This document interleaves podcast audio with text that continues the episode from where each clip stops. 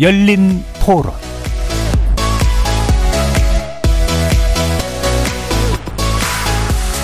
안녕하십니까. KBS 열린 토론 정준희입니다. 벌써 1년이 된지는 몰랐어요. 처음엔 금방 끝날 줄 알았는데 너무 오래 가가지고 뭐 생각보다 이제 우크라이나가 잘 버틴 거죠. 러시아가 너무 쉽게 생각하고 전쟁을 시작한 게 아닌가 그런 생각이 드네요. 우크라이나를 지원하는 나토라든지 또 뭐 미국 서방 세계들이 있으니까 전력의 균형추가 한쪽으로 확 쏠리지 않는 이상 빨리 끝나지는 않을 것 같아요. 핵심 이익이 걸려 있으니까 영토 분쟁이 크림반도라든지 돈바스 지역 러시아는 포기하지 않을 것 같아요. 빨리 끝났으면 좋겠어요. 하루라도. 아, 1년이라는 게 너무 빨리 갔어요. 물가가 너무 오르고 하니까 이제 실질적인 소득 가치는 떨어지고 저희가 뭐 그렇게 뭐 힘 있는 나라가 아니니까 아무래도 이제 좀 눈치도 보이고 대부분 이제, 이제 미국 쪽에 이렇게 가깝게 있다 보니까 그렇다고 이제 뭐 다른 나라들 무시할 수 있는 것도 아니고. 거리에서 만나본 시민들의 목소리 어떻게 들으셨습니까? 오는 24일이면 우크라이나 전쟁이 발발한 지 1년이 됩니다. 단기간에 러시아의 승리로 끝날이라고 했던 애초 전망과는 달리 이 전쟁은 지금까지 지속되고 있죠. 민간인 피해자만 2만여 명이 넘고 유럽 각국으로 흩어진 피난민이 800만 명에 달하는 2차 세계대전 이후 유럽에서 벌어진 가장 참담한 전쟁이 되고 있습니다. 게다가 이 전쟁은 끝날 기미가 보이지 않고 있는데요. 오히려 올봄 대결정 가능성까지 불거지며 큰 우려를 낳고 있습니다. 서방 대 친러시아로 대변되는 반서방의 대결 구도가 선명해지면서 신냉전 시대의 문을 열었다는 평가까지 나오는 상황. 두 분의 관련 전문가 모시고 우크라이나의 전쟁의 상황과 이후 국제 질서의 전망 살펴보는 시간 갖도록 하겠습니다. KBS 열린 토론 지금부터 출발합니다. 살아 있습니다. 토론이 살아 있습니다. 살아있는 토론, KBS 열린 토론. 토론은 라디오가 진짜입니다. 진짜 토론, KBS 열린 토론. 오늘 토론 함께 해주실 두 분의 전문가 소개해 드리겠습니다. 러시아와 우크라이나 양국 모두에서 대사를 지내셨죠? 박노벽 전 대사 모셨습니다. 네, 안녕하십니까. 신범식 서울대 정치외교학부 교수 함께 하셨습니다. 안녕하세요. 문자로 참여하실 분은 샵 9730으로 의견 남겨주시면 됩니다. 단문은 50원, 장문은 100원의 정보 이용료가 붙습니다. KBS 모바일 콩과 유튜브를 통해서도 무료로 참여하실 수 있고요. 시민 농객 여러분의 뜨거운 참여 기다리겠습니다. 자, 우크라이나와 러시아 사이에 어, 전쟁이 1년을 이제 지속하고 있는 상태인데 어, 러시아 총공세 얘기까지 나오고 있어서 이게 쉽게 끝나지 않겠구나라는 그런 불길함이 드는데요. 일단 현재 전황을 먼저 좀 짚어보도록 하겠습니다. 박노벽 대사님 좀 말씀 주실까요? 네. 그 지금 말씀하신 대로 이제 본래 2월 중순부터 시작을 해서 뭐, 어, 키, 우크라이나의 북동, 뭐 남부 이렇게 나눠서 어, 러시아가 이제 그동안에 잃었던 뭐 이런 것도 아니죠. 사실은 좀, 어, 더 차지하려고 지금 하기 위해서 여러 방면에서 공세를 할 계획이다라는 첩보가 이제 서방 측에 있었습니다만은 예. 지금은 말이 청공세라기보다는 뭐 산발적인 음. 오히려 이제 돈바스 지역을 중심으로 이제 집중해서 지금 어, 이루어지고 있습니다. 특히 뭐 우리한테 좀 생소합니다만은 그 지금 그 어, 도로라든가 철도망이 연결된 교통요중지라는 이제 바흐무트라는 지역을 중심으로 뭐 어, 러시아 쪽에서 뭐 포탄이니 뭐 로켓이니 뭐 이런 걸 중심으로 뭐 많이 공격하다 보니까 다소 이제 거기서 어, 이제 한 500 평방 킬로미터 정도 종 승기를 얻고 있는데요. 근데 이제 그거를 정도를 얻기 위한 희생이 너무 크다고 그럽니다. 네. 지금 거의 뭐 기갑 부대라든가 정예 부대가 뭐 거의 다 전사할 정도가 됐고 왜냐하면 이제 에, 우크라이나도 이제 이 바흐무트라는 지역에 대해서 상징성을 굉장히 부여하고 있어요. 네. 그 어, 제렌스키 대통령이 이제 지난 12월에 미국에 갔을 때 의회 연설을 하면서 이 바흐무트 내용을 굉장히 띄웠거든요. 뭐 그래서 아마 이제 군 사기면에서도 이게 바흐무트가 중요하다 해서 어, 지금 굉장히 어 우크라이나도 뭐 희생은 있습니다만은 이게 여기서 이제 혈전이 벌어지고 있는데 어 아무래도 그 지금 러시아는 서방의 이제 탱크라든가 여러 가지 이제 고 고도의 이제 무기가 오기 전에 좀 전세를 바꾸겠다 하는 차원에서 이제 이렇게 움직인다고 그럽니다. 근데 예.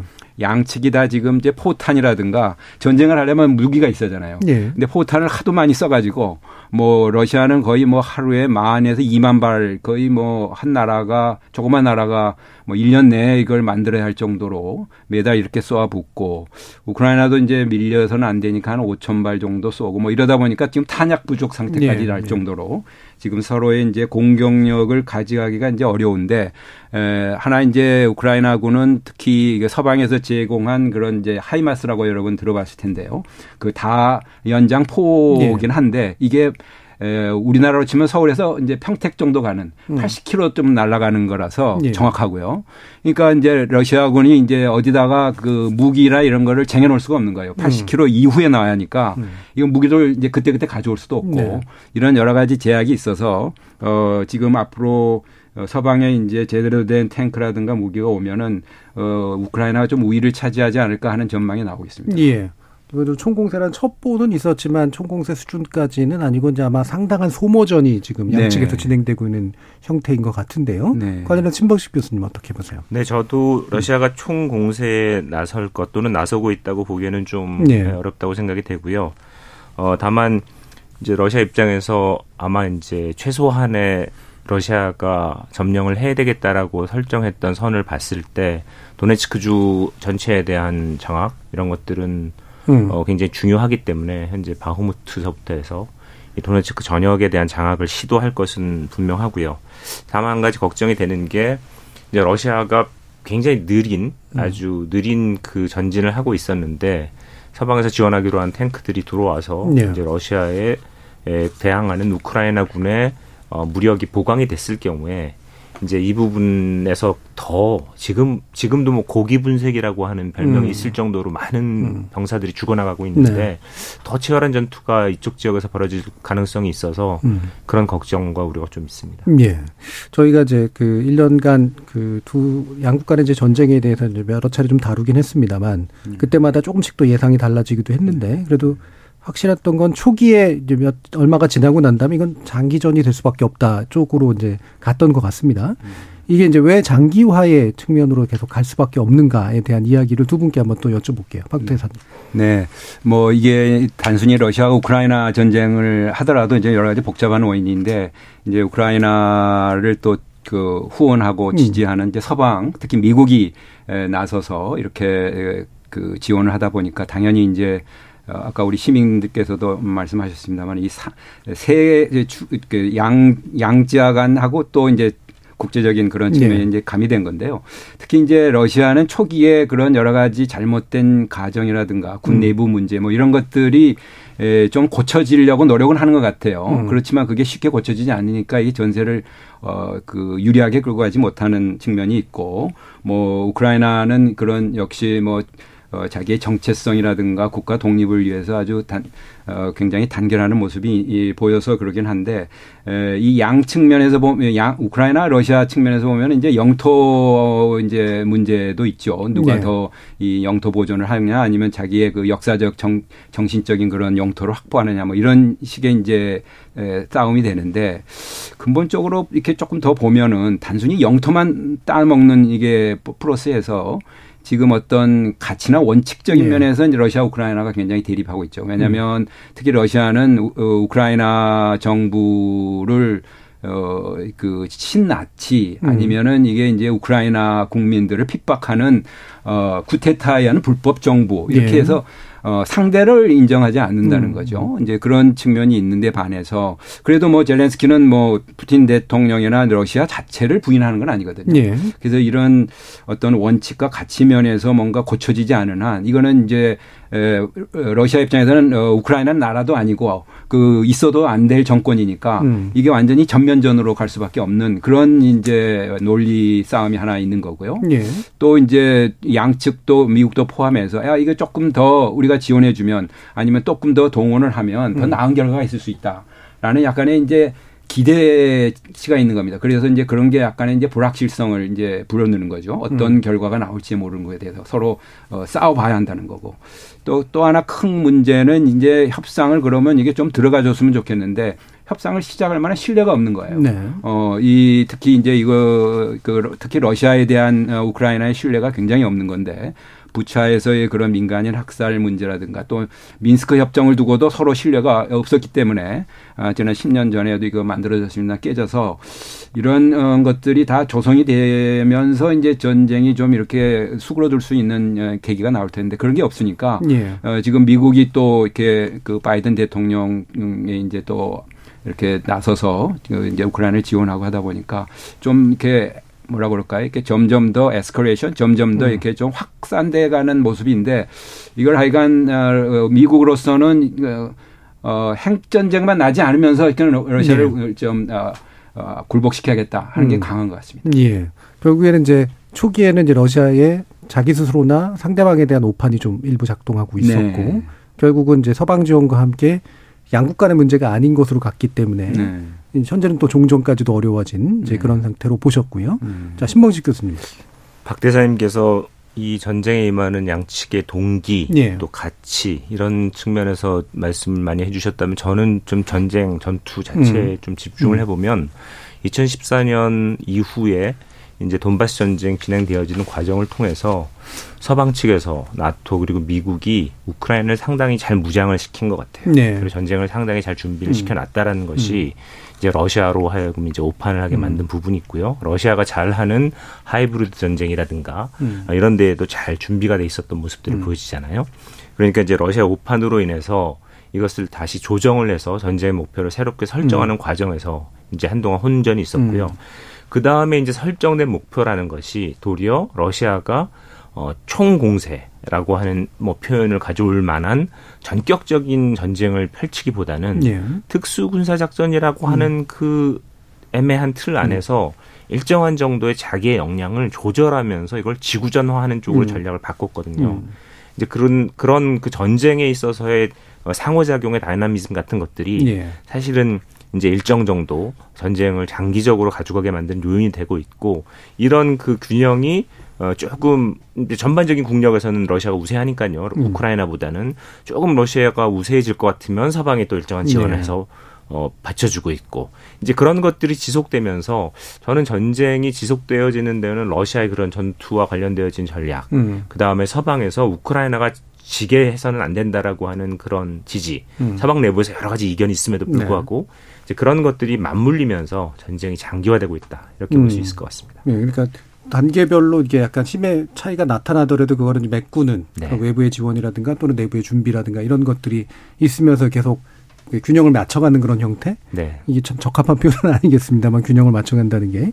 자 그러면 어 뭐 이게 이제 이런 전제가 맞는지는 모르겠습니다만 애초에 이제 그 빨리 끝내려면은 러시아가 뭐 예를 들면 이겨버리거나 아니면 서방이 처음부터 그냥 제대로 지원을 해줬으면 달랐을 것이다라고 하는 견해에 대해서는 박 대표님 어떻게 생각하시나요? 네, 뭐 가정 한강 음. 역사적인 거라든가 어떤 사건이 났을 때 어, 돌이켜보는 그런 측면에서는 이제 좋은 질문이 될 수 있는데요. 예. 사실 이제 전쟁이라는 거라든가 우리 인생 사도문화처럼 굉장히 복잡하고 그렇죠. 특히 전쟁이라는 게 어떤 특정한 변수에 의해서 바꿔지고 이러기보다는 음. 변수가 많이 작용하기 때문에 어느 하나만 딱 떼서 야 서방이 많이 화끈하게 도와줬으면 이거 러시아가 그냥 꼬리 내리고 나갔을 텐데라고 하기에는 너무 많은 변수가 작용합니다. 그럼에도 예. 불구하고 이게 좀 적극적인 지원, 그러니까 대폭적인 지원이지 이제 참전까지는 아니죠. 참전하면 이제 3차 대전이니까. 지원이 있었더라면은 조기 직렬이 있었겠는가 하는 부분에 있어서는 어좀 어, 그러니까 공격적인 무기 뭐 이런 여러 가지가 생각해 볼 수 있겠죠. 그런데 어 그 동안의 과정을 쭉 보면은 어, 계속 우크라이나가 뭐 방공망을 달라, 뭐 탱크를 달라 했을 때 서방이 안 줬어요. 네. 그래서 뭐 이제 민간인이 학, 저기 그 시설이 망가지고 이제 민간인들이 이제 그 사, 사상을 당하고 이런 데부터 이제 약간의 도덕적인 정치적인 그런 동기가 발동이 돼서 정말 어, 점진적으로 음. 단계적으로 이게 지원이 된 거거든요. 그 어, 원인 두 저는 두 가지가 작동한다고 그러는데 하나는 자기들이 서방이 줬을 때 이게 혹시나 이게 너무 이제 확정이 되지 않나 예, 예. 확정이 되지 않는 범위 내에서 음. 줘야 한다 뭐 이런 게 작용했고 두 번째는 이제 우크라이나에 대한 좀 이제 신뢰성 음. 과연 이게 싸워서 이길 수 있는 거야 생존 가능 이거 괜히 무기 줘봐야 허탕되는 거 아니야 막 이런 게 작용했을 텐데 예. 이제 후자는 이제 확, 확, 확- 확인이 음. 됐고 또 이게 확전한다는 이유가 그러면은 이제 이게 이 이유에 대해서 이제 우크라이나 정부가 이게 안 되겠길래 아마 제안을 한 것 같아요. 음. 서방에 받은 무기로는 내가 여- 어, 러시아 영토는 치지 않겠다. 침투하지 그렇게. 함으로써 음. 이게 고조가 에스컬레이션 된다니까 음. 그, 그 들어와 있는 러시아군만 몰아내는 거가 마- 그런 데 대해서는 그 합의 동의하지 않느냐 해서 이제 그것이 하나의 분기점이 돼서 네. 음. 지난 한 12월부터 탱크도 지금 생각 안 했던 거거든요. 그러니까 탱크가 이제 들어온다는 것부터 음. 시작되고 또 F-16까지 얘기되지 않습니까? 그 F-16도 이제 뭐 그거 그 그걸 이제 제공권을 지금 장악하겠다 하는 부분에서라면 어, 서방이 아마 적극적으로 가, 어, 저, 고려할 가능성이 있습니다. 그래서 지금의 이제 상황이 그 동안에는 점진적이고 방어적인 지원이 있었다면은 앞으로는 이제 이거를 좀 더 빨리 서방 위주로 끌고 가기 위한 예. 금년 내 뭔가 돌파구를 만들어야겠다는 의지가 강한 것 같아요. 예, 예. 그래서 좀 선제적이고 공격형 무기를 주면서 그러니까 러시아를 또 몰아내되 에, 전쟁은 어저 영토 침입을 안 했기 때문에 에, 영, 에, 저, 그러니까 그 지금 반대편. 우크라이나의 영토는 아니죠. 하여간 그 고조되지 않을 거다라는 이제 언어의 신뢰가 좀 생긴 것 같은 느낌이 듭니다. 예, 서방의 관점에서 이제 우크라이나가 막아내는 정도 수준에서 네. 그리고 회복하는 수준에서 아마 아, 이 무기를 쓸 수 있을 것 같다라고 이제 봤을 것이다. 뭐 이 부분에 대해서 이제 신버식 교수님 말씀 듣지만 최근 그래서 이제 바이든 대통령의 방문과 지원 약속도 요런 맥락 안에 있다고 보시는지도 한번 여쭤볼게요.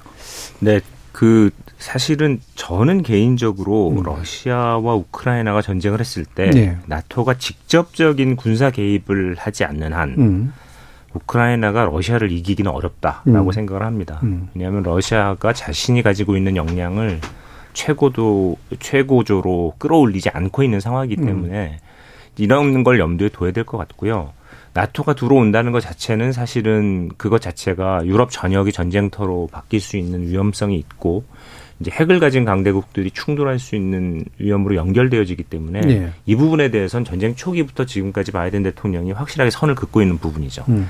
이제 그렇다면 무기를 어느 수준에서 우크라이나에 지원하느냐의 문제인데 박 대사님 말씀해 주셨던 것처럼 일정한 정도의 수비형 무기만 가지고는 안 된다는 거를 이제 점차 음. 깨닫게 됐고요. 그렇다면 이 공격형 무기를 이제 줘야 되는데 결국 대표적으로 나온 이야기가 탱크, 그 다음에 이제 장거리 미사일, 그리고 F-16 같은 전투기인데 예. 어, 우크라이나가 그런 설득을 한 건 분명한 것 같습니다. 우리가 러시아 영토, 어, 구 영토, 이제 이 새로운 획득한 영토 말고 지금 예. 자신의 영토 외부로는 이제 이 무기를 쓰지 않겠다라는 것들을 설득을 하지만 사실은 이제 이 F-16이나 중장거리 이 미사일 같은 경우에 어제 푸틴 대통령의 연설에서도 나오지만 만약 그런 어 장거리 기동력이 가능해지는 능력을 우크라이나가 보유해서 이제 움직이게 된다면 이제 요런 얘기는 없었지만 어 러시아 러시아 입장에서는 그런 것들이 러시아에 큰 영향을 미치지 않도록 더 전선을 음. 어, 안으로 이동시키겠다. 그러니까 음. 현재 한 150km 수준에서 그 전선이 형성돼 네, 있는데 네. 구 영토로부터 이걸 250에서 300km 정도까지도 몰아붙이겠다라고 음. 어, 볼수 있는 얘기를 어저께 했거든요. 예. 그렇게 되면은 지금 속도로 봤을 때 전쟁은 뭐 1년 정도가 아니라 음. 상당히 더 러시아가 더 큰 능력을 어 일거에 그 투입하지 않는 한 굉장히 길어질 가능성을 염두에 두고 있기 때문에 저는 아직도 탱크까지는 제공을 하지만 음. 어, 미사일과 그다음에 이 F-16을 제공하는 부분에 대해서는 서방이 상당히 고민이 있다. 음. 어, 이런 생각이 듭니다. 예. 네. 그럼 어떠세요? 박 대사님은 지금 이제 견해로는 그 전투기나 이런 것까지 가지는 않을 것 같다라고 이제 보시는 건데 네. 지금 뭐 속셈이 있는 건지 아니면 이제 이것도 한번 좀 이른바 간을 봐가면서 상황을 네. 봐가면서 할 것 할지. 그러니까 조금 더 공격형 무기, 그러니까 음. F-16이라는 게 예. 전투기까지 갈 거냐. 음. 어, 지금 뭐 제 개인 의견이라기보담도 이게 이제 서방 측에서 어떻게 이걸 보고 있느냐 또는 어, 그런 이제 군사 당국들이 어떻게 얘기하고 있냐는 거를 제가 이제 좀 어, 접해 보니까 예. 그분들이 생각하는 논리는 어, 이거예요. 어, 그, 지금, 어, 어, 러시아가 이제 그 공군력이 그동안에 작동이 잘 안 됐어요. 음. 한80% 정도가 남아 있는데 그 공군력이 쓸 수 있는 여러 가지 무기들이, 무기체들이 서방의 그런 기술 제약으로 인해서 제대로 된 그, 그 공격 능력을 발휘 못 한다는 겁니다. 예. 어, 그래서, 어, 그런 것이 이제 보완이 되고 이제 그 러시아가 공군력과 이제 그 지상군을 이제 같이 투입을 해서 하면은 음. 이게 이제 밀릴 게 뻔하다는 거죠. 그 사이에 빨리 우크라이나의 그런 그 공군력을 어, 키워놓는 게 에, 맞다. 근데 그런 의견들이 펜타곤이나 또는 뭐 블란서나 뭐 이런 네덜란드 쪽에서 나온다는 거예요. 음. 그래서 이제 그런 의견들이 어, 어, 러시아로부터 이게 밀린다, 어, 뭐에 밀리느냐에 따라서 어, 판단이 가해질 수 있는 여, 여지는 열어놨다. 음. 이렇게 봅니다. 그래서 영국이나 뭐 이런 데서 에, 결국은 이제 바이든 대통령이든지 이 유럽에서도 이 정치적인 그런 스틱, 정치적인 그런 뭐라 그럴까, 아, 자기들의 그 운명까지는 아니고 그 입지를 거기다가 걸어놓은 거 아니에요. 예. 이제는 그 민주주의가 이긴다, 자유가 어, 자유스러운 나라를 어, 지켜주겠다 이렇게 한 거. 푸틴은 또 푸틴대로 이 서방이 자꾸 우크라이나를 꼭두각시화해가지고 어, 러시아를 그 공격하는 무, 무대로 씁니다. 이런 굉장히 서로의 그 대립적인 그런 정치 상황에 있어서 음. 하나의 뭐 전투기든지 뭐든지 다 수단이 되는 건데 핵 전쟁이 가기 전까지는 어쨌든 어느 정도의 그런 굉장한 긴장 고조되는 무기들이 나타날 거라고 저는 생각합니다. 음, 예. 그러면은 그 방금 이제 말씀하신 이제 푸틴 대통령의 이제 메시지 속에서 아마 이제 상당히 안으로까지 이제 밀고 들어가서 뭔가 약간 버퍼를 확보하면서 동시에 이제 이 언급이 직접 나오진 않았지만 핵무기 관련된 가능성들이나 이런 것들은 지속적으로 좀 remind를 시키는 그런 측면들이 좀 있잖아요. 매번 이제 나오실 때마다 이런 거 여쭤봐서 죄송하긴 합니다만 이 진짜로 핵무기 그 사용 가능성에 대해서 어떤 식의 태도들을 보일까?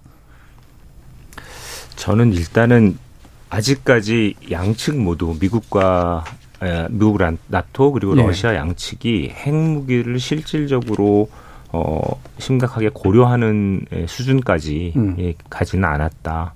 그리고 이것은 핵은 억지력으로 줄 때 이제 그 의미가 가장 크고요. 음. 본격적으로 이것을 이제 사용하고 위협 카드로 흔들기 시작하면 그것 자체가 어, 줄 수 있는 파괴력이 엄청나기 때문에 예. 그리고 또 스스로 통제할 수 없는 음. 부분들이 생겨나기 때문에 이 부분에서는 굉장히 신중한 모습들을 보이고 있다라고 저는 어, 생각을 합니다. 음. 그래서 실제로 우크라이나 전쟁에서 러시아가 핵을 사용할 가능성은 저는 그렇게 크진 않다라고 하는 판단에는 변함이 없습니다. 음, 예. 알겠습니다. 그러면 뭐 러시아 얘기를 좀 더 해보면서 지금 이제 어쨌든 신냉전 구도가 여기서부터 이제 다시 또 생겨난다라고 하는 그런 견해들이 있으니까요. 네. 어, 기본적으로 그 러시아가 어, 이 상황에서 어떤 식으로 이제 구도를 만들려고 하고 있는가에 대한 어, 박 대사님의 의견을 한번 좀 먼저 좀 여쭤볼까요? 뭐 러시아는 뭐 신냉전은 이미 유럽 전선에서는 이제 사실 더 복구할 수 없는 상태로 네. 이제 러시아가 관련되는 부분에서는 이제 형성이 됐는데 아마 러시아는 지금 어 그러니까 이제 아시아 쪽이라든가 어 아프리카 이런 중동 쪽으로 이제 외교 전선이라든가 협력을 지금 확장해 나가려는 어 움직임을 실제로 보이고 있고 음. 어 그렇게 나갈 겁니다. 그리고 또 이제 여기에서는 이제 중국이라는 또그 어, 파트너를 러시아로서는 굉장히 어, 절실하죠. 음. 어, 뭐 서로의 그런 그 제한이 없는 그 협- 협조 관계다, 뭐 협력 파트너다라고 얘기를 하면서 이제 그 중국을 끌어들이를 위한 이제 노력을 지금 하려고는 그럴 겁니다. 그런데 이제 이게 다 러시아의 뜻대로 되느냐. 왜냐하면 각자의 그런 이익이 있고 각자의 에, 그, 그 고려할 사항들이 많이 있기 때문에 러시아 그 식으로는 좀, 어, 움직여 나가기는 어려울 거다. 예. 어, 그러면은, 어, 어, 좀 생각해 볼 수 있는 게, 어, 군사적으로는 지금 상당히 세계적으로 이게 최 2위 내지는 3위 되는 나라가 이렇게 쩔쩔매고 있는 거를 보면서 음. 상당히 위상이 떨어진 거 아니겠어요? 네. 경제 지금 제재를 하고 있는데 뭐 에너지로 지금 버티고는 있습니다만은 이런 기술적인 부분도 상당히 어, 서방과의 교류가 없으면은 좀 늦춰질 거고요. 어 그리고 이제 인력 면에서도 이게 만일 이제 젊은 그 군인들이 많이 이제 전사하든가 되게 되고 지금 한 70만이 그 또 징집을 편해서 젊은이들이 많이 또 빠져나갔대요. 네. 그러다 보면은 인구학적인 면에서도 굉장히 러시아가 어렵게 됩니다. 그렇지 않아도 인구가 좀 감소 추세에 있는데 음. 그런 걸 전체적으로 보면 러, 어, 푸틴 대통령이나 러시아 측면에서 볼 때 이게 그 이 전쟁 조그만 걸 하다가 이게 러- 러시아의 저 장래가 지금 어 그 삼축 소위 말하는 미러 중이라는 음. 이제 다극 체제의 한 축으로 생각하고 나왔다가 네. 이게 하나가 지금 거의 떨어져 나갈 수 있는 어, 취약화될 수 있는 그런 어 형국을 지금 맞을 수 있기 때문에 음. 에, 굉장히 지금 곤혹스러울 거라고 저는 생각합니다. 음, 상당히 곤혹스럽고 러시아가 이제 그렇다고 해서 뭐그 대항하는 체제를 막 이렇게 광범위하게 구축하거나 이러기는 아마 쉽지는 않은 상태인 네. 것 같다. 어떠세요, 지금? 저는 이 푸틴 대통령 뭐 어제 연설 그 전에 연설이나 또 러시아 전문가들 얘기를 이렇게 들으면서 드는 느낌은 음. 아저 사람들이 사는 세상은 다른 세상인 것 같다라고 네. 하는 이제 생각을 하게 돼요. 그런데 그거를 또 뒤집어서 생각해 보면 우리가 사는 세상이 저들이 보기엔 다른 세상일 아, 수 예, 있다라는 예. 생각이 들거든요. 음. 그래서 이걸 어떻게 객관적으로 좀 세계의 변화를 볼 거냐 하는 문제가 사실은 지금 굉장히 중요한 음. 화두로 제기되고 있고요. 그런 의미에서 뭐 국제정치 학계에서는 국제정치 질서가 변화하고 있는데 음.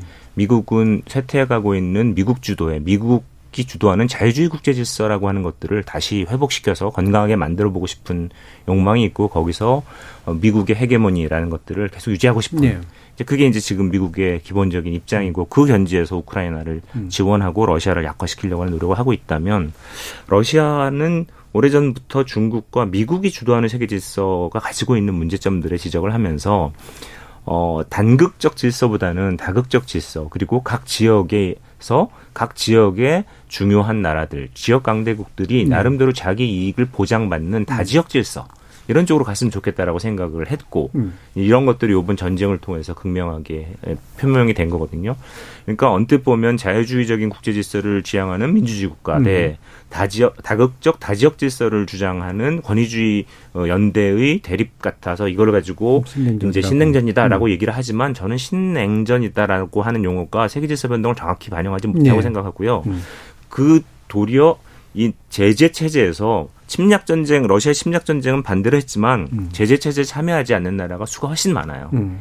그러니까 유럽 국가들과 미국 그다음에 아시아 지역의 호주, 뭐 일본, 한국 뭐 이런 정도가 제재에 참여하고 있고 세계 3분의 2 넘는 국가들이 이 제재에 참여하지 않고 있고 뭐 그건 뭐 대다수 좀 그냥 꼬만꼬만한 나라들이다. 음. 그러더라도 G20 국가들 중에 절반이 참여하고 절반은 참여를 안 하는 거예요.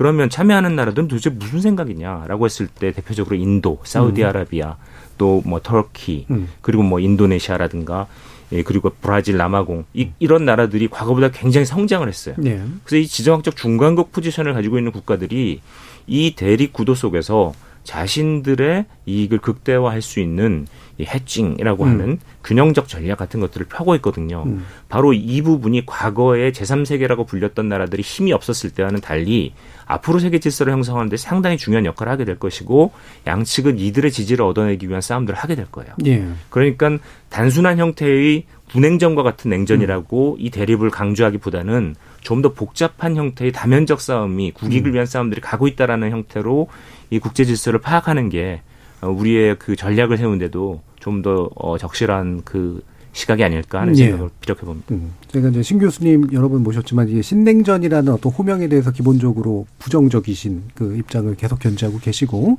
그런 면에서 보면 이게 이제 미국이 의도하는 질서에 그냥 그런 것처럼 보이는 뿐이지 알고 보면 의외로 대단히 다극적인 질서들이 계속 유지되면서 중간 중견국들이 이제 상당한 선택을 하려고 하는 그런 것들이 오히려 더 계속 될 것 같다라는 그런 견해신데요. 예, 한번 음, 뭐박 대사님. 좀 이제 저도 이제 신 교수께서 말씀하신 음. 그 신냉전이라는 그런 이념이 들어가서 뭐 이렇게 되는 가치 지향적인 이제 그런 것들이 아니기 때문에 예. 이제처럼 뭐 공산주의 혁명을 뭐 음. 세계 전반다 이런 건 아니거든요. 음. 지금 각자의 그런 세계관이 다르고 이제 이런 측면인데 여기서는 이제 그런 이제 수적인 측면 그러니까 어떤 나라 어떤 나라의 측면에 대한 것들을 이렇게 분석하면 이제 그렇게 저도 이제 그런 부분은 동의를 하는데 음. 약간 이제 여기다가 질 퀄리티적인 측면을 보면 말이죠. 예. 과연 그러면 미국이 지금 쇠퇴한다, 미국이 다시 부흥하냐 이제 이거는 이제 다 다른 논- 논리인데 이게 저는 보니까 트럼프가 바이든 대통령으로 바뀌면서 나오는 새로운 현상이라고 봐요. 음. 그래서 이건 첫째로 이제 미국 내에 그런 고립주의자들이 주장하는 세계로 한동안 갔다가 예. 다시 이제 국제 협력과 이런 지도력을 발휘하는 그런 세력에 의해서 나가는 이제 미국의 예전 모습이죠. 음. 이게 과연 제대로 된다면 이게 계속 지- 지속되기를 바라야 하는데 우리 한국 입장에서는 예. 이제 그런 측면에서 보면 이제 나토 그리고 우리 그 한일 뭐 이런 호주 다 합하면 GDP 규모로 제가 한번 이렇게 따져 보니까 한 3, 40% 정도는 되더라고요. 예. 어, 근데 러시아는 우리보다 조금 더 GDP가 좀 많아요. 음. 40대 1.5 정도 되는 규모의 에, 그런 경제 규모를 가지고 음. 이 전쟁이라는 거를 지금 어, 치르고 있다고 보시고 거기다가 뭐 이란이나 중국을 집어넣는다 한들 뭐 중국이 좀 뭐 이게 가- 숫자가 다 다르더라고요. 뭐 다 한들 뭐 1대2 정도 돼요. 그러니까 네. 민주지형과 자유민주지형을 합한 GDP와 러시아와 중국과 이란까지 많이 합친다면. 근데 러시아, 중국, 이란이 뭐 룽- 이란은 거기에 들어있지만 중국은 과연 그러냐. 음. 보면은 제가 이제 모스크바에도 근무하면고 여러 가지 이렇게 보면은 중국이 좀 묘한 입장입니다. 예. 러시아와 중국이 연대할 것 같으면서도 연대가 안 되는 그런 어 역사적인 앙금이 남아 있는 또 서로의 견제하는 그런 게 묘하게 있어요. 어 예를 들어서 이제 사드 같은 거 나왔을 때 그때 이제 롯데 호텔이 그 문제였거든요. 근데 러시아는 와 롯데 호텔 그냥 이용해야지 그러는데 중국은 거기서 왜 우리 회의를 하냐 하는 식으로 따져가면서 굉장히 양측 간에 이제 그런 게 아주 단순한 예인데 어 그런 면에서 이게 러 중간에 과연 그렇게 연대가 과연 잘 돼 있느냐. 그런 간극을 우리가 좀 잘 보면서 어또 민주 자유 진영의 그런 기반을 잘 기반으로 해서 우리가 그 우리의 앞길을 잘 헤쳐 나가되 단지 이제 관리를 해야 하는 거죠. 옛날처럼 이렇게 약간 신냉전 아- 말씀하시나 하시는데 저도 이제 동감하는 게 그런 걸로 이제 단절이 됐다 우리 국민들이라든가 일반인들이 생각하고 아예 쳐다보지도 않고 음. 어떤 적대시하고 이럴 필요는 없다. 음. 우리의 필요한 이익이 있으면 왜냐하면 러시아 같은 경우는 반드시 그런 국가 이익이 맞으면은 뭔가 협조도 하고 그런 케이스를 많이 있습니다. 그래서 이제 에, 그런 어. 그 공통 분모를 찾아낼 수 있는 그런 지혜를 어, 우리 국민들이 잘 발휘하면 이 세계에서 우리가 가지고 있는 제- 한미 동맹이라든가 자유민주주의 세대의 그런 구축의 장점을 기반으로 음. 더 많이 뻗어갈 수 있는 그런 어, 어, 방향을 찾을 수 있을 것 같다. 그러니까 예. 이 전쟁을 꼭뭐 리스크다, 뭐 물가가 올라가고 경제가 힘들고 이런 측면만 볼 것이 아니고 거기서 찾아올 수 있는 뭔가 기회, 요인, 어, 방산 산업도 뭐 일종의 하나 그거였지 않습니까? 또는 뭐 우크라이나의 앞으로 재건 문제라든가 네. 뭐 이런 것들을 감안하면은 우리가 앞으로 더 많은 기회를 찾아갈 수 있는 어 그런 어, 기반도 저래서 조성이 된다. 음. 너무 겁먹고 너무 우리가 힘없는 나라예요. 아까 어르신분이 그러시던데 저는 이제 한국이 뭐 지금 10대 11대 우리 스스로 잘 몰라요. 그러니까 네. 밖에 나가고 또 활동을 하다 보면은 그걸 이제 알 수 있게 되는데 에, 우리 또 전문가분들이 또 잘 알고 그러시니까 음. 어, 그런 부분을 잘 살려 나가면 어, 이 전쟁이라는 주제가 조금 우리가 사람이 다치고 죽고 그런 아주 불행한 사건이기도 하지만 또 그걸 통해서 어떤 어, 국제적인 모순이라든가 갈등이 또 어떻게 해답을 찾아가는 과정이죠. 예. 네. 그 부분 아마 2부에서 좀 더 얘기 나눌 수 있을 것 같고요. 네. 1부에서 이 부분을 한번 좀 짚고는 갔으면 좋겠는데, 어, 유럽 안에서의 이제 분위기 변화는 좀 있는 것 같습니다. 그러니까 스웨덴이나 핀란드처럼 전통적으로 중립주의 표방했던 데들이 이제 유럽 체제 안으로, 나토 체제 안으로 이제 들어오는 그런 결정들을 내리는 것. 결국은 유럽은 어쨌든 반 러시아의 방식으로 뭔가 뭉치는 쪽으로 가고 있는 것이냐. 어떻게 보십니까, 신보시까 네, 일단 유럽 안에서는 중립국들이 전반적으로 나토 가입을 추진하고 있는 과정이 진행되고 있는 것. 그 다음에 EU가 전반적으로 이제 이번에 10차 대러시아 제재 네. 결의안도 계속 지속적으로 어, 어, 진행하고 있다는 것 자체가 러시아와 유럽 사이에서의 대립 구도가 음. 상당히 어, 강화될 것이다라고 하는 예상은 어, 전반적으로 맞는 이야기 같습니다. 그런데 유럽 안에서도 사실은 좀 스탠스들은 좀 다른 것 같아요. 네. 그래서 어, 이 영국과 폴란드 그리고 뭐 발틱 삼국으로 연결되어지는 적극적으로 우크라이나를 지지하는 그룹들과 네. 그다음에 좀 거기에 대해서 좀 불편함을 느끼고 있는 중동부 유럽 국가들, 음. 뭐 오스트리아, 헝가리, 세르비아 뭐 이런 음. 국가들이 있고 그다음에 이제 어 독일, 프랑스, 또 이태리 네, 이런 이탈리아도 국가들이 좀 애매했잖아요. 네, 애매한 그런 네. 좀 어, 주, 주려면 화끈하게 좀 주지든 예. 이그 이 올라프 숄츠 총리의 그런 음. 표현들 보면 참 좀 답답할 때가 있잖아요. 네. 이제 그런 모습들이 그 다 복잡한 한 지붕 여러 가족들의 면모를 분명히 가지고 있는 건 사실입니다. 그럼에도 불구하고 어, 유럽은 분명히 러시아랑 어, 이 돌아오기 힘든 이 음. 에너지 협력의 관계가 이제 끊어지는 다리를 건넜고 음. 이제 새로운 뭐 공급처, 새로운 또 이 러시아도 새로운 판매처를 개척하면서 새로운 이제 적응들을 해나가지 않을까 싶습니다. 예. 네. 음. 그럼 박 대사님도 이 부분 네, 네. 간단하게만 네. 그 기본적으로 그러니까 유럽은 그래도 좀 반유럽적인 어, 아, 반 러시아적인 어떤 네. 음, 거고 러시아의 기존의 어떤 관계들은 상당 부분 단절되는 방향으로 네. 가게 될 것 같다. 물론 내부적 편차는 있지만 네. 어떻게 판단하시나요? 네, 어, 아무래도 이제 유럽의 이제 그런 정치 문화라든가 국 제 관계에 대한 문화가 좀 한 세 그룹으로 나뉜다 음. 그래요. 어, 이런 이제 안보적인 그런 걸 중시하는 그런 이제 전통이 있는 이제 뭐 독일이나 불란서 뭐 이런 나라도 또 있고 또는 헝가리나 뭐 이런 예, 그 조금 작은 나라들은 예, 경제적인 그 관점을 중요시하는 예. 나라. 그렇기 때문에 오스트리아나 뭐 이런 나라들은 주로 이제 약간의 러시아하고의 연계를 좀 음. 이렇게 가져 갖기를 희망하고 또 가졌던 경험도 있고 그런 나라들로 돼 있어서 어 유럽이 지금 이제 그 이제 전쟁이 끝나는 단계에 들어가고 지금 막 전부 2% 이상씩 전부 GDP 군사비를 하겠다 그러지 않습니까? 음. 그래서 뭐 다극 중에 하나라면 이제 EU가 상당히 커질 텐데 그때 이제 미국으로부터 전략적 자율성을 자기들이 갖겠느냐 예. 하는 논란이 분명히 음, 논쟁이 그렇겠죠. 나올 겁니다. 그래서 어 그러면은 그 미국은 이렇게 대물을 거예요. 아니 우크라이나 같은 경우 사태가 났을 때 음. 제때제때 도와준 게 누구냐? 미국이 결국은 다 맞고 다닌다. 음. 제대로 좀 해라. 뭐 하면서 이제 서로 간에 전략적 자율성을 정도를 놓고서 상당히 이제 좀 음. 어, 나올 텐데 지금은 뭐 그런 어, 얘기가 나오기가 지금 어려운 단계고 음. 단지 이제 에너지난으로 조금 이제 불만이 크죠. 국민들의 불만이. 그래서 뭐 선거가 있다든가 뭐 그러면은 혹시 정권이 바뀐다가 했을 때 에, 그런 불만에 따라서 좀 이제 전쟁을 좀 빨리 종속시 종식시키자 하는 음. 의견들이 이제 나올 가능성은 충분히 있습니다. 예. 당분간은 이제 반로 전선으로 매진하겠지만 이후에 이제 어떤 전개 과정에 따라서 또 일부의 어떤 네. 균열들은 또 나올 수도 있을 것 네. 같다. 네. 자, 일부 어 동안 지금 러시아 우크라이나 전쟁이 어디까지 좀 진행이 됐고 일반 이제 서방 반서방 대위 구도라고 하는 것이 어떻게 이해하는 것이 옳은가라는 부분에 대해서 이야기 나눠봤는데요. 청취자 여러분들이 보내주신 문자가 있어서 들어보고 가죠. 정희진 문자 캐스터. 네, 지금까지 여러분이 보내주신 문자들 소개합니다.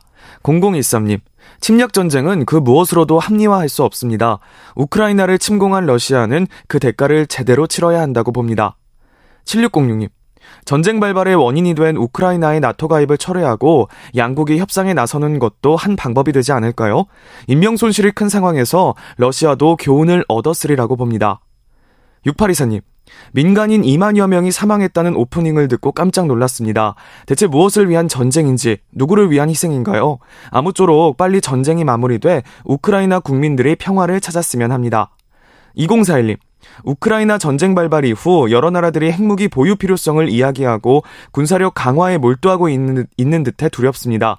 북한의 무력 도발로 이어지고 있는데 혹여나 한반도로 불똥이 튀지 않을까 걱정되네요. 유튜브 청취자 MK님, 제발 러시아가 핵 전쟁만큼은 일으키지 않도록 바라고 바랄 뿐입니다. 라고 보내주셨습니다. 네, KBS 열린 토론. 이 시간은 영상으로도 생중계하고 있습니다. 유튜브에 들어가셔서 KBS 일라디오 또는 KBS 열린 토론을 검색하시면 방송에 참여하실 수 있습니다. 방송을 듣고 계신 여러분이 시민 농객입니다. 계속해서 청취자 여러분들의 날카로운 시선과 의견 보내주세요. 지금까지 문자캐스터 정의진이었습니다. 토론이 세상을 바꿀 수는 없습니다. 하지만 토론 없이 바꿀 수 있는 세상은 어디에도 없습니다.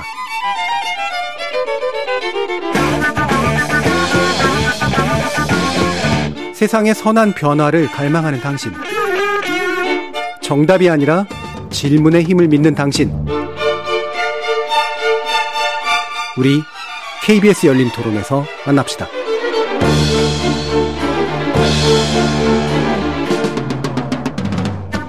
KBS 열린 토론 2부 신범식 서울대 정치외교학부 교수 그리고 박노벽 전 러시아 우크라이나 대사 이렇게 두 분의 전문가와 함께 우크라이나 전쟁이 과연 종전될 수 있을까라는 부분에 대해서 좀 더 자세히 짚어보면서 한반도 정세에 대한 영향까지도 한번 이야기 나눠보도록 하겠습니다. 자 일단 뭐 그 요번 지난 1년간도 자주고 나왔던 게 푸틴이라는 지도자의 개인적 어떤 특성이랄까 이런 언급들이 엄청나게 많고 약간 광인 이미지 같은 거 이런 것들도 많이 좀 나와서 결국은 축출돼서 물러날 것이냐 전쟁 끝날 것이냐 이런 식의 얘기들이 좀 많았는데 냉정한 평가가 좀 필요할 것 같아요.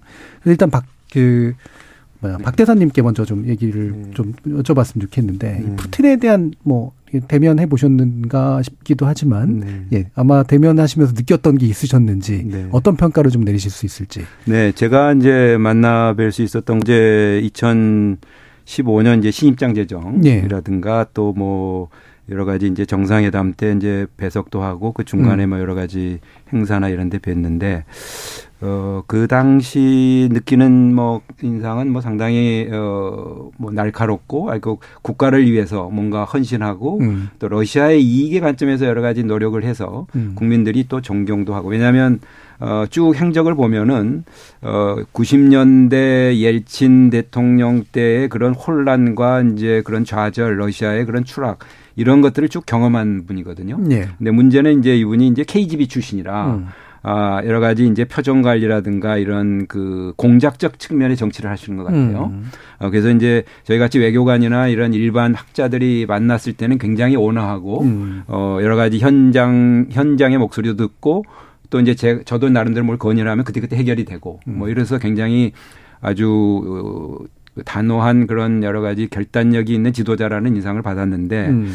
어, 지금 이런 전쟁을 하는 과정에서 조금 어, 뭔가 어, 전략적인 그런 판단이라든가 이런 네. 게 너무 역사적인 그런 어그 주장에 한쪽의 음. 주장에 몰입이 돼 가지고 되게 어떤 분은 뭐 코로나로 인한 고립이 돼서 뭐 그런 경우도 있다는데 심리적으로 조금 어 이해가 안 되는 부분이 좀 많이 네. 나옵니다. 네. 그런데 문제는 이제 국내에서 국민들이 바라보는 지지도는 굉장히 높죠. 네. 푸틴 대통령 개인에 대한 지지도는 지금 전쟁을 하다 보니까 82%. 음.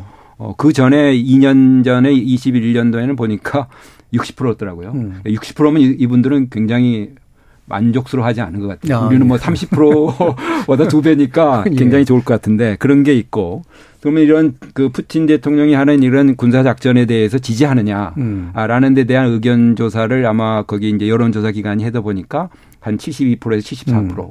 단지 이제 뭐 18세에서 24세 이런 이제 젊은이들은 음. 이제 끌려가니까 네. 뭐한 60% 나왔습니다만은 이런 이제 국민들의 전반적인 그런 지지도라든가 이런 강도가 굉장히 단합하고 지도자를 믿고 따르는 이제 그런 전통이 있습니다. 그래서 음. 어 그런 뭐 추출이나 이런 것에 대한 그런 이론은 조금 좀 어, 가설이로 보이고요. 음. 어 하여간 본인이 이런 러시아적인 그런 보수 어주의 본인은 이제 자유주의 우리가 보려면 자유민주주의 이건 죽었다. 예. 이거는 더 이상 뭐 그러니까 왜냐하면 그 자꾸 요즘 얘기 나오듯이 이제 막 싸우지 않습니까? 우리 민주주의 국가에서는 폴라로이드 제세가 예. 이제 그런 것보다는 이렇게 관리 민주주의 하는 게 맞다는 게 러시아는 맞다. 음. 그래서 아까 우리 신 교수님께서 뭔가 다른 세계에 산다는 그런 음. 측면이 원체 이제 지구의 그 8분의 1 정도 되는 광활한 영토를 가지고 네. 그걸 운영하는 그런 체다 보니까 뭐 이런 뭐 이해가 안 가는 부분이 없는 건 뭐 이해는 갑니다. 음. 근데 이제 남은 나라를 주변국을 이렇게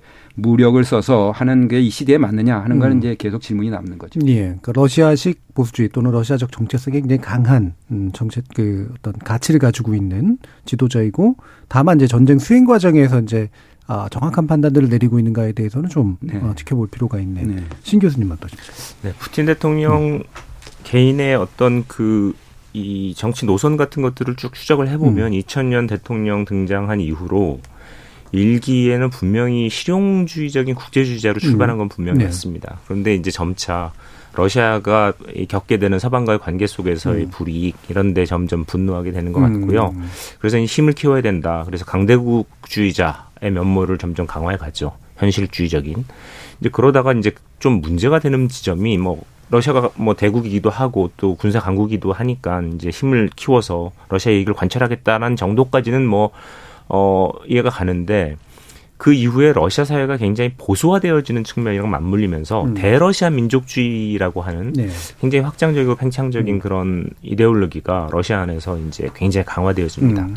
그래서 저는 푸틴 대통령 지금 전쟁을 가지고 푸틴 대통령 개인의 어떤 욕망 이런 것들로 전부 환원해서 설명하려고 하는 것들은 러시아 전체를 보는 게 쉽, 어, 보는데 적절하지 않다는 네. 생각이 들고요. 음. 어, 이 러시아 사회의 보수화와 음. 푸틴 대통령의 그 보수화에 따른 그 이념적인 변화 이런 음. 것들이 같이 맞물려 있는 거라고 이해를 하는 게 조금 더 네. 적절하다는 생각이 들고요. 음. 그러다 보니까 러시아가 지금 하고 있는 이 전쟁서부터 대서방에 대한 이야기도 그동안 어, 90년대에서부터 쌓여왔던 어, 러시아 국민이 느껴왔던 음. 그 휴밀리에이션 네. 이 이런 것들이 음. 이 응축되어져서 나타나는 형태이기 때문에 저런 것들을 풀어내지 않는다면 도리어 이제 국내 정치적으로는 푸틴 대통령이 어, 굉장히 궁지로 물릴 가능성이 있고 음. 만약에 이제 그런 부분에서는 저는 이런 그 내부의 여론이 있다는 것 자체가 이제 우리 우리는 이제 주로 이제 푸틴 대통령에 대한 이런저런 어이 뭐 그 반대의 목소리들이 이제 들려 나오긴 하지만 도리어 왜 이 정도밖에 음. 못하느냐 좀 더 강하게 몰아붙여라라고 음. 하는 더 강한 목소리들도 존재하고 있기 때문에 네. 도리어 저는 러시아 사회가 전반적으로 지도자 그 다음에 국민들이 이 전쟁에 대해서 가지고 있는 것들을 좀 통합적으로 볼 필요가 있지 않느냐 그런 생각이 듭니다. 예.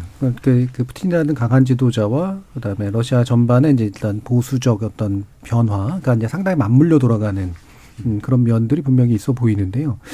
여기서 이제 좀 어려운 질문으로 이제 넘어가야 될 텐데 종전 얘기 이제 많이 합니다만 그리고 심지어 종전 방식까지도 얘기되고 있습니다.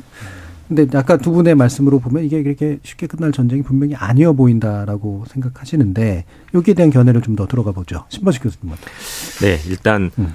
어 서방에서 전차를 주기로 했는데 음. 일단 음. 지금 뭐 약속된 전차가 100 뭐 30여 대 뭐 전후 이렇게 왔다 갔다 하는데 그게 일거에 들어가는 게 아니라 또 음. 보면은 이런저런 상황에 의해서 이제 나눠져서 들어갈 것 같고요. 네. 어쨌든 우크라이나가 어 탱크와 어, 다양한 이제 무력을 보강을 해서 러시아와 전쟁을 가, 뭐 가열차게 치르게 되는 시기가 음. 봄에서 여름 사이에 올 것 같아요. 음. 러시아도 일정 정도 이제 강하게 준비하고 있었던 것들을 갈 거고요.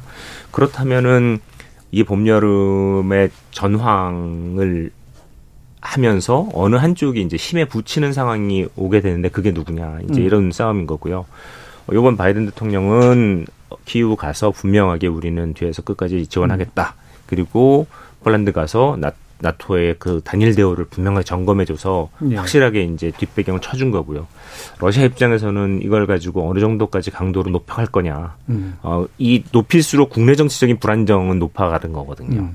이제 그걸 가지고 그럼에도 불구하고 이제 그런 불안의 요소에도 불구하고 러시아가 구군을 걸고 이 싸움을 하고 있기 때문에 뒤로 물러날 수는 없고 그래서 음. 제가 보기엔 이 국토를 침탈당한 지도자 그 다음에 구군을 걸고 이 러시아의 영향권과 세력권과 그 다음에 역사로 회복하려고 하는 지도자 이 둘이 어 맞부딪힌 상황에서 둘 다 퇴로는 없어 보여요. 네. 결국은 어, 밖에서 그 좀 해법 같은 거를 찾아줘야 되는데 음. 강한 압박과 그 다음에 또 이 누구도 패배하지 않는 형태의 뭐 조금씩 양보를 하면서 네. 어, 이 체면을 완전히 구기지는 음. 않는 형태의 그 방법들을 계속 좀 모색하면서 음. 바깥에서 어, 채찍과 당근을 동시에 좀 어, 가지고 어, 이것들을 모색할 수밖에 없는데 격렬한 봄 여름의 전투를 지나서 어, 그 이후에 음. 좀 힘들이 빠져갈 때쯤 이런 것들이 가시화되어질 가능성은 음. 좀 있을 것이다는 생각은 듭니다. 그 예. 그 역할은 아마 미국이 음. 굉장히 중요할 것 같고요. 그 다음에 이제 중국도 최근 왕이 음. 부장의 말을 보면은 뭔가 적극적인 역할을 하려고 하는 인지를 내비치고 있기 때문에 음. 네, 그 부분에 대한 기대를 좀 가져봄직하지 않을까. 음. 그러니까 상당히 소모가 되는 일정한 되게 가열찬 전쟁을 겪고 더 난 다음에 외부로부터 일정한 해법들이 모양을 갖춰가면서 들어올 수도 있겠다. 박 대사님은 어떠세요? 네.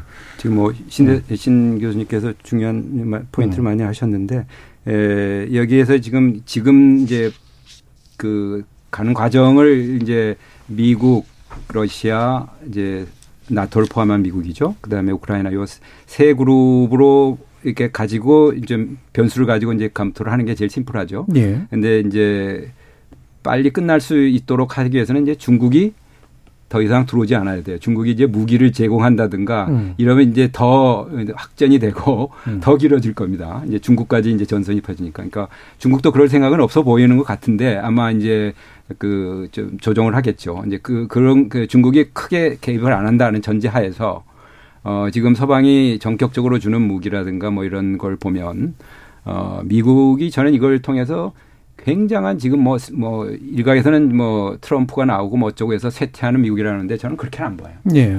미국이 버는 그 정보력, 음. 미국이 버는 그런 여러 가지 기술력, 외교력, 그리고 그 네트워크. 이 바이든 대통령이라는 분이 제가 보니까 굉장한 분이더라고요. 음. 어, 이 우크라이나를 위해서 본인이 그 새벽에, 어, 새벽에 여- 어, 그 일요일 날 4시에 일어나서 음. 그 비행기를 타고 에어포스 원을 타고 독일에 가서 오후에 도착해서 10시간을 또 그, 그 키예프를 타고 가신 거예요. 음. 이제 그런 정성을 보이는 어, 정상이 세계 제, 제 국가로 세계 이제 1위 국가도 이, 이 모든 주- 그 푸틴이 어떻게 그 크레물리나 여기서 어떻게 하는가에 대한 걸 또 다 보고 있는 것 같아요. 음. 예, 지금 그 그런 우크라이나가 어, 어떻게 움직여야 하는 것까지 다 그런 정보 교류를 하면서 움직이고 있어서 이 전쟁의 어떤 각본이라든가 이런 거는 거의 러시아가 어떻게 반응하는지에 대한 옵션을 몇 개 가지고 있는 것 같아요. 음. 느낌이에요.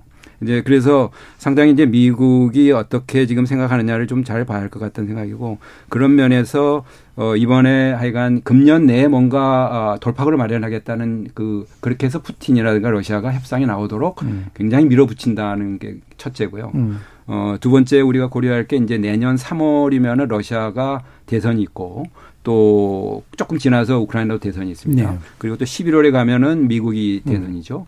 그러니까 그 대선 전국에 이거를 마무리하기가 굉장히 어려울 것 같은 생각이 음. 들어요. 왜냐하면 정치적인 여러 가지 그 국내 정치적인 요소가 그렇죠. 있고 또 키예프는 키예프대로 러시아는 뭐 큰 저기는 뭐 논란은 음. 없을 것 같아요. 푸틴 음. 대통령은 그냥 갈 것 같고.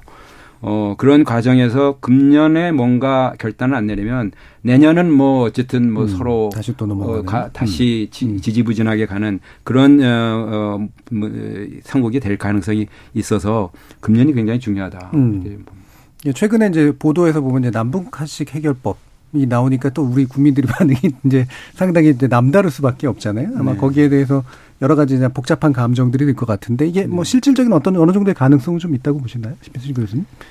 그러니까 음. 사실은 러시아도 뭐 예를 들어서 크림을 완전히 음. 상실한다든지 그다음에 점령한 네 개 주에서 이것을 고스란히 내놓는다든지 음. 뭐 이런 식의 어, 대안을 생각하지 않을 것 같고요. 예. 우크라이나 입장에서도 크림 부분은 뭐 하여튼 뭐 찾아야 되지만 뭐 이 부분에 대해서 좀 생각들이 좀 복잡할 것 음. 같은데 어쨌든 지금 돈바스 이외의 다른 추가적인 영토들에 대해서는 또 수용하기 쉽지 않고 음. 그러니까 이제 이, 이 영토 문제가 굉장히 쉽지가 않아서 음. 저는 영토를 가지고 결국은 해법을 찾기는 쉽지 않다. 도리어, 음. 어, 이제 협상의 조건을 이제 그 현황, 현 상황에서 전, 이제 협상이 시작되어지는 어떤 그 일정한 시점에서 끊는 방식으로 갈 수밖에 없는 건데 네. 한국 전쟁도 그런 그렇게 이제 종전 협상이 시작되고 나서 음. 한 채의 땅을 더 뺏기 위한 치열한 싸움들이 전개되어지잖아요. 그렇죠. 그러니까 결국은 그런 식으로 가면 이 우크라이나 러시아 사이에서 굉장히 긴 치열한 전투들을 상정을 하고 있는 거라서 이거는 굉장히 좀 이 전격적인 원칙 같은 것들을 찾아가야 되는데 음. 그게 참 쉽지가 않은 거예요. 그러니까 미국이 상당한 정도의 무슨 당근과 채찍을 제공하지 않는 한 음. 그렇게 도달하기가 쉽지 않을 것 같고요. 결국은 한쪽이 어 힘이 더 빠지면서 이제 이 어느 정도 불리한 조건들을 어, 일부 양보하고 수용하는 이제 그런 그 형태의 협상이 될 가능성이 있죠. 예. 서로가 그것은 상대가 되기를 바라고 있는 것이고. 예. 예.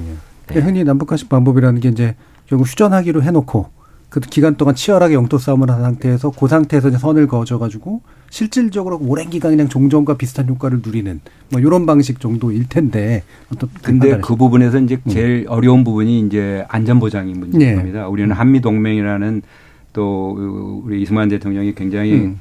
치열하게 싸워서 만들어 놓은 그런 훌륭한 제도 아니겠어요? 이제 지금 우크라이나는 그걸 못 만들 수 음. 있는 가능성이 굉장히 높습니다. 그래서 이게 이제 미국도 고민일 텐데 미국과 이제 그 젤렌스키 쪽하고 이 부분을 많이 논의를 하고 있다고 그래요. 논의를 음. 하는데 어 결국은 그 동맹이라든가 이런 건 주기는 어렵고 왜냐하면 음. 이게 이제 직접 러시아하고 이제 3차 대전까지 감수해야 하는 그런 문제가 있으니까 어, 미국은 EU를 좀 가입을 시켜서 어그 무기를 대주는 그러니까 동맹은 아니되 이런 안보 위협이 됐을 때 어, 무기를 대주어서 음. 거기를 충분히 그, 그 안전을 보장받을 수 네. 있는 그런 형태의 뭔가 포뮬러가 나오지 않으면은 음. 우크라이나는 절대로 뭐 죽기 아니면 살기로 그 음. 영토 내지는 이 휴전을 한들 무슨 소용이냐. 네, 네. 또 러- 러시아가 몇 년 지나서 또 공격이 올 텐데 음. 그러면 우리는 또, 또 이런 희생을 걷게 한다 해가지고 굉장한 반발이 클 거고요. 또 이제 우크라이나도 보면은 거기에 정치권이 굉장히 복잡합니다. 네. 아, 지금은 단합이 돼 있는데 음. 뭐 제렌스키 대통령이 정전 전에는 30%였다는 거 아니에요. 음. 그러니까 이제 이런 것들을 이제 거기도 민족주의자가 있어서 굉장히 이제 어려운 과정을 겪어야 할 텐데 이런 미국의 이제 큰 그런 안보에 대한 안심 구조가 나오도록 해야 하는데 음. 지금 뭐 동맹은 아니니까 그게 이제 어려운 과정이 될 것 같습니다. 예, 그러니까 우크라이나 안전 보장에 관련된 미국 내지 유럽의 해법이 뭐냐? 이 부분이 이제 당- 당근으로서 뭔가 제시되지 네. 않으면 이 방식은 그렇게 쉬운 방식은 아니다. 자, 그러면 이제 그리고 남은 시간 동안 우리 한반도의 관점에서 또 접근해야 될 것 같은데 아까 뭐 신냉전 관련된 언급은 있었지만 기본적으로 우리가 이제 이런 어 양극 내지 다극 체제 안에서 어떤 선택들을 해야 될 것인가? 그리고 사실 러시아하고 관계 굉장히 안 좋아진 상태이잖아요. 비교적 괜찮았던 나라인데. 그리고 또 이제 북한을 견제하는 데 있어서 또 주변국들의 영향이 필요한데 그것도 상당히 좀 구도로 짜기가 어려운 상태가 돼서 어떤 부분에 좀 주목해서 이야기들을 해봐야 될까? 먼저 신원식 교수님 말씀 부탁드릴게요. 네, 일단 그 신냉전 구도의 사고의 연장선상에서 음. 한미일 대 북중러 이 북방 남방 삼각 대립 구도에 대한 얘기들을 계속 하는데요. 예. 동북아시아에서 이 구도가 다시 재현되는 것 자체는 어 한국에게뿐만 아니라 지역 음. 국가 모두에게 이 상당한 정도의 그 이 불행이 될 거라고 생각이 네. 됩니다. 그리고 실제로 그 구도가 이제 완전히 갖춰진 것도 아니고 그런 의미에서는 지금 이런 그 구도를 향해서 도리어 그 우리의 말이 더 그런 쪽으로 이 구도가 흘러가도록 만드는 우리의 음. 담론이 도리어 그런 쪽으로의 속도를 가속화하는 일들을 좀 막, 막으려는 노력들이 일단 중요할 것 같고요. 음. 한미 동맹이 가장 중요한 한국의 중요한 축이긴 한데 이걸 바탕으로 해서 튼튼한 안무를 가져야 되겠지만 그, 그 한미 동맹을 가지고 있다고 해서 우리가 러시아와의 관계를 완전히 끌어버릴 이유는 없거든요. 예. 전쟁 중인데도 일본은 어, 미일 동맹의 튼튼한 그 동맹국으로서의 그 자기 위상을 지키면서도 일본이 가지고 있는 러시아와의 관계 속에서의 이익을 포기하지 않았거든요. 음. 그러니까 뭐 사할린으로부터 가스 뭐 계속 들여왔고요. 북극 에너지 투자에 대해서도 계속 유지를 하고 있고요. 이런 것들이 아베 수상 시절에 이제 그 미국과 함께 2014년 크림반도의 침략에 대해서 서방이 제재할 때 같이 참여해서 제재에 참여했지만 동시에 아베 수상이 푸틴 대통령과 함께 부지런히 이제 상호작용하면서 네. 또 일본의 러시아 극동 시베리아에서 이득 같은 것들을 확보해내는 그런 작업을 했, 했거든요. 그러니까 그 동맹 관계를 하고 있다는 것 때문에 나머지 우리가 해야 할 것들을 다 놔버리는 식의 음. 이런 생각을 하는 것 자체가 도리어 우리 국익을 제대로 못 챙기는 음. 좀 어리석은 짓이 될 수 있다라는 부분에 우리가 좀 주목하면서 음. 이렇게 중국에 대해서도 마찬가지고 러시아에 대해서도 마찬가지고 또 북한도 장기적으로는 좀 풍만할 수 있는 그런 구도를 포기하지 말고 계속 시도해야 되겠다 이런 생각이 듭니다. 예. 음, 박 대사님. 네. 뭐 우리 신 교수님 그 말씀에 이제 기본적으로 저도 동의를 하는데 우선 한미 동맹과 또 또 한미일 협력 네. 이제 이런 부분에 대해서 우리 국내적으로 특히 국내 정치적으로 좀 그 공통 분모를 많이 찾아갔으면 하는 게 제일 좋겠다고 생각합니다. 음. 왜냐하면 정권이 바뀌면 또 자꾸 바뀌고 그러는 거는 어 상대방한테 우리가 좀 경시당한다든가 일관성이 없는 나라로 보이기 때문에 네. 우리가 그 아무리 경제력이 커지더라도 외교력 그런 우리의 이제 신뢰성 그런 문제가 있기 때문에 에, 그런 부분에 있어서 좀 어, 일치된 어, 의견을 가져야 하는데 사실 우리 경, 정치권이 이걸 갖기 굉장히 어렵습니다 구조적으로 음. 이렇게 보면은 네.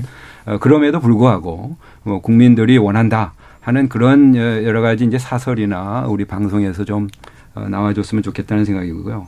어, 왜냐하면 이제 결국 가치와 그리고 이익이 같이 이렇게 가, 장잘 부합하는 나라가 이제 자유민주주의 협력 체제가 아니겠어요? 예. 이제 이걸 바탕으로 해서 아까 우리 신 교수님 말씀대로 기회가 되면 또 그게 더 좋다고 하면 뭐 좀 보완적으로 어, 그 중국이나 아, 러시아에 대한 그 또 북한까지 그 확장을 해서 그런 긴장이 고조되지 않고 긴장을 좀 디퓨즈하는 음. 그죠? 그렇게 해서 어, 좀 나갈 수 있는 어, 예, 방안을 좀 마련해 나간다 하는 게 이제 좋겠다는 생각입니다. 그래서 어, 한미일 그런 자유민주주의 연대 플러스 어, 또 다변화 외교가 이제 앞으로 큰 숙제가 될 것 같고요. 네. 두 번째는 이제 그런 외교적인 한 노력을 하는 게 결국 우리 경제라든가 우리 국민들이 좀 더 풍요롭게 살고 힘을 갖기 위한 거니까 우리 경제 지금 안보 문제가 상당히 지금 어 중요해지지 않겠습니까?